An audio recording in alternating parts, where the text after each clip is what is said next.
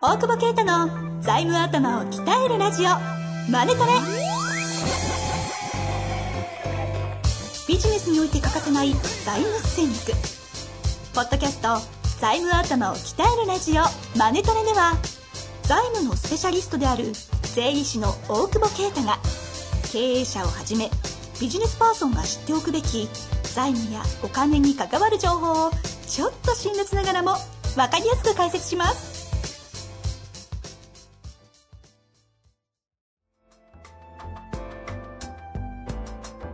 さあ、今週も始まりました。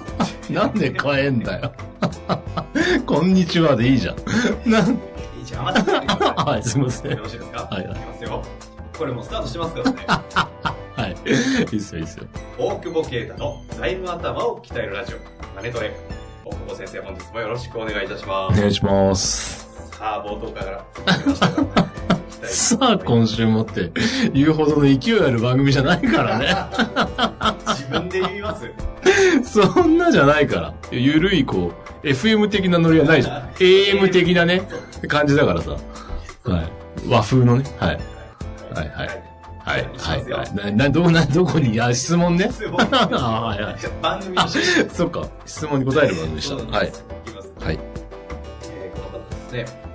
えー、ほう。22歳経営者。わっけ。アパレル関係製造家。アパレル関係製造加工。アパレル関係製造加工。マジね。えー、22歳。わっけ。若者のすべてのね、今木村拓哉の真似したけどね、わっけっつって。今22だって。まあいいや。はいはじめまして。はい。はい。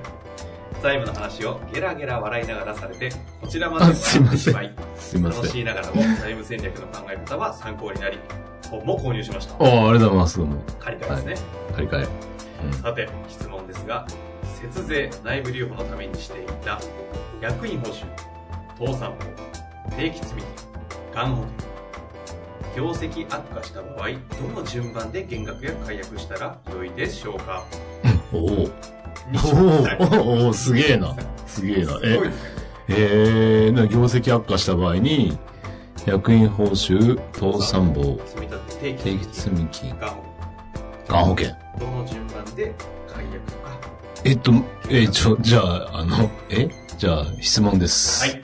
えー私に？はい。絶対わかんない。え、いやわかるでしょ？で、この中で、PL にヒットしないのは何でしょうか？おー、いい質問。なんで、それ上からなの質問されてんのに。いい質問。え、リスナー。あ、リスナー目線でね。うん。え、で、PL にヒットしないのかな？まあ、け、け業績悪化だから、あの、赤字になりそうなんだろうけえど、まあ、うん。悪くなってんだろうけど、PL がね。PL 上影響ないのはどれかっていう。役員報酬はもろあるじゃないですか。うん。保険、がん保険、定期てか、そもそも倒産簿って知らないっていうね。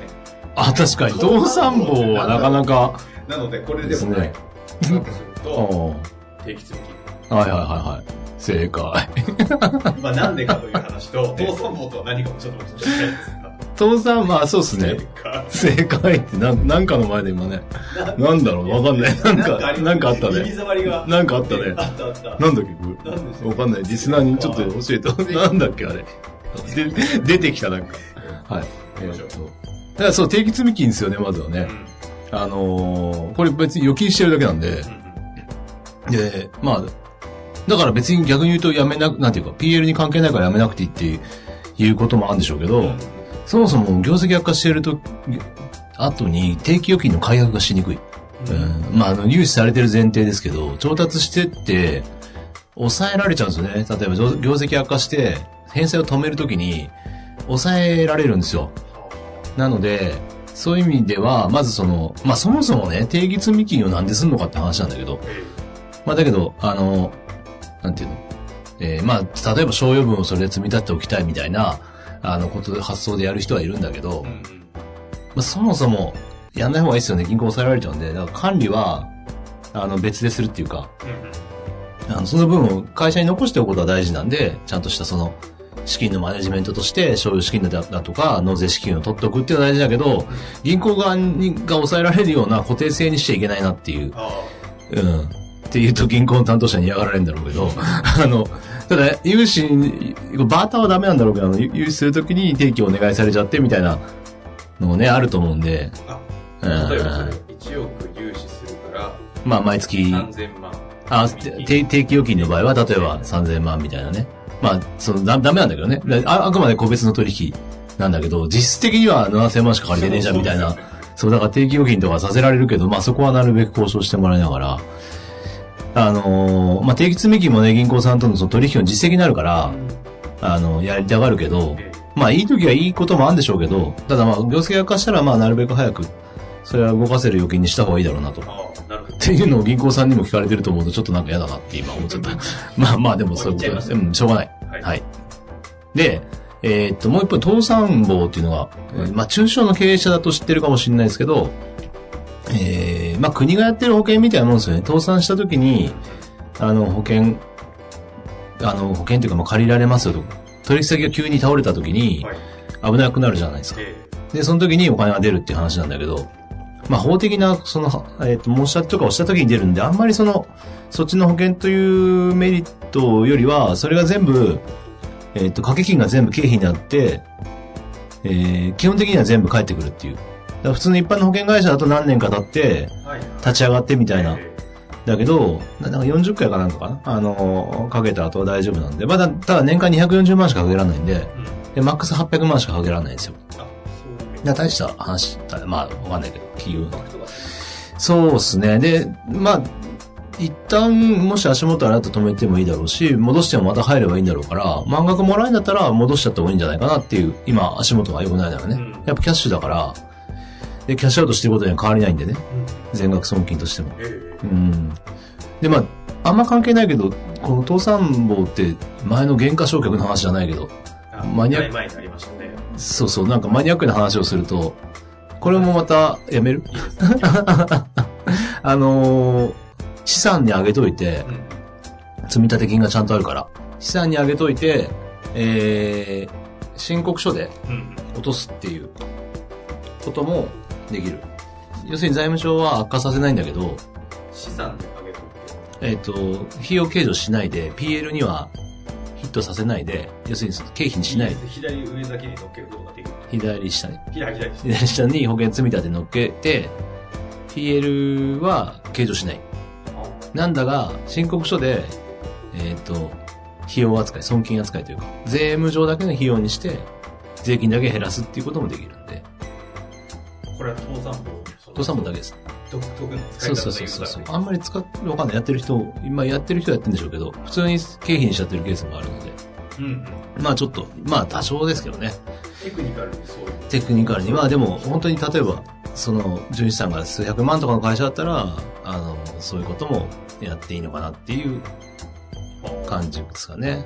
うん。でまあその二つは、まあ、とにかく、業業績、あ、そうかそうか、業績悪化に関係なく手積みはややめる倒産は、まあ、初めにやめても多分解約返礼が満額であればデメリットがないので。やってもらうと。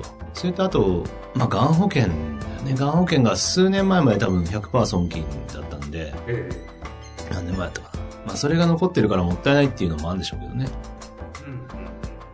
ただまあ、22の子が入れたかどうかわかんない。そんな前だ。そんな最近だったかな。まあ、うん、まあそういう商品がないので、ちょっと、まあ、原則的にはやめた方がいいと思うけど、次、その次にはね。別にとは言ったって今業績悪いんだから、うん。うん。まあそれは解解約返礼金とか、積み立てとかのバランスだとは思いますけど、まあ節税商品だとは、まあわかんない。がん家系でね、もうがんになっちゃうかもしれない人だったら、あの、やってってもいいかもしれないけど、それはその、ね、あれによりますよね。あの、うん、保保険として。100%そうじゃないと、ほとんどがないと思いますね。うん最近なんかまた100の、がんじゃなくて普通の、えー保保険も出まし、出たみたいですけど、100%損金100%損金できる。うん、でも解約返礼そんな良くないですからね。まあでもいずれにしてもキャッシュアウト先になるので。まあ業績悪くなるならね、まあ、うん、状況にはよるからね、あと1年かけたらすげえ上がるとかあったらかけた方がいいんだろうけど、まあ基本見直すか、一回止めるとか、うん。っていうのをやるべきだと。まあ、大前提は現預金をずっと残していく。そうですねことだと思いますると、定期積み金、倒産、保険の順番できますね。そうですね。はい。で、えーまあ最後でいいんじゃないですか、役員給与。役員給与は割と、まあ、まあこれもね、人によるから何とも言えないんだけど、この考え方は経営者の方は相当聞きたいと思うんですけど。うーん役員給与どう決めるかね。えーっとね、まあ一般にはいつも言うようにそのやっぱ出口からなんだろうけど、はい。今足元悪い中でねはい、どうしていくかっていう。でも、あんまり下げないことっすよね。えーっと、悪く、もっと悪くなって、これすごいネガティブな目線から見ると、再生、本当にやばいフェーズに入った時に取れなくなるから、まあ銀行さんとかにもっと下げろみたいに言われるんじゃないですか。そして今のうちに作っておかないと取れる時なくなるんですよね。なんだけど、やっぱそこから下げてみたいになって、で、やっぱ社長、まあね、だから高いままでいいっていう意味ではないけど、やっぱそれすごいくる、なんていうか、家族が暗くなってて、社長仕事頑張れないみたいなモードになっちゃうと逆に業績に良くねえかなみたいなのもあるので、まあバランスではあるけど、すごい下げてなんかいろんなメンタルとかまでね、悪くなるような下げ方だと、僕は一旦良くないかなとは思う。ただまあ何も俺に関係ねえっつって、給与上げたりとか、その、言うのは俺は違うとは思うけど、えそれはバランスでしょうね。えけど、あれなんですね、その業績悪化したタイミングで、ええ。学校の方からすると、役員給与のところはすぐに目つけられやすいので、まあ、まあ、まあ、まだ言われないと、そう、もっと悪化して、本当にリスケとかするときに社長もうちょっと下げれるんでしょみたいな話になるから、それまでにやっぱ社長のね、経営者の、その、資産を作っといてですね、まあでも連帯補助取られてるからあれなんだけど、まあ、ちょっと対策をね、考えた方が、うん、まあなんていうか、うんうん、いいのかなっていう感じかなまあ、役員報酬、給与のところがね、ちょっと具体的な事例とかでね、こうバランスの中で考えるところですから、一概に言えない。そうっすね。うん。でもまあそ、まあ、そんなに、まあ、ちょっとぜ、人生のさ最後からの逆算っていうことだと22歳だと結構ね、なかなか書きづらいだろうからね。はいはいはい。ああ、そうそうそう。ねそういう意味では、ね年齢ともバランスあると思いますよね。うん。で、ここ耐え切ったら、また上がれんのか。ね。っていう、でもまあ今業績悪化してるからど、どうなんですかね？ね業績あ、そっか、してるかわかんない。事前にちょっと情報として、知識として勉強されてるだけかあもあ、しれないですなるほ。どね。だからそういう意味では、ちゃんと個人資産を作っておくっていうのも一つだと思いますよ。うん。それこそ、ちゃんとその、まあ、奥さんの名義で作るとかね。えうん。も含めて、経営者が、まあ、レンタル保証取られるんでしょうから。うん。で、その、に、逃げる手は少し打っておくと。あんまこれも言うとね、銀行さん怒られるかもしれないけど、ただ経営者と、うん守られないから、こういう、なんていうかね。えはい。うん。経営者側に立つ番組番組？ねコンサルとしては。いや、わかんないけど。それはわかんないけど。いや、番組としてはね。番組として？は、はい。ですね。うん。まあ、というわけでね、今回は、あの、ご質問としては、どの順番で、うん。こう、手を打っていった方がいいかというご質問でしたので、まさに今ズバリ答えいただきましたからね。定期積金、倒産保管保険で役員でも、あんまそう、該当する人もなかなかね。いない？まあまあまあ。ねえ、なんかね。まあ、もっと本当はいろいろ BS とか見たらわかるでしょうけど。そうですね。うんで、先ほど、あの、大久保先生、あの、旦那、あの、あの、奥さんの方に、えうまくっていうふうに話ありましたけど、うんこの方は22歳、女性ですので、え。え、そうなの？はい。女性経営者？女性経営者ですね。もうぜひお会いしてご相談になりますよ。それなんかちょっと、か、関係いや、ないない、何もない。声のトーン何もない。何もないです。何もないです。ちょっと今、なんか感じるものがありましたけど。まあというわけで、はい回答させていただきました。またね、この話を聞いてご質問あればお待ちしておりますので、ぜひぜひご応募ください。はい。ありというわけで、大久保先生、本日もありがとうございました。がとうございました。本日の番組はいかがでしたか？番組では大久保携帯の質問を受け付けておりますウェブ検索で「税理士カラーズと入力し検索結果に出てくるオフィシャルウェブサイトにアクセスその中のポッドキャストのバナーから質問フォームにご入力くださいまたオフィシャルウェブサイトでは無料メルマガも配信中です。ぜひ遊びに来てくださいね。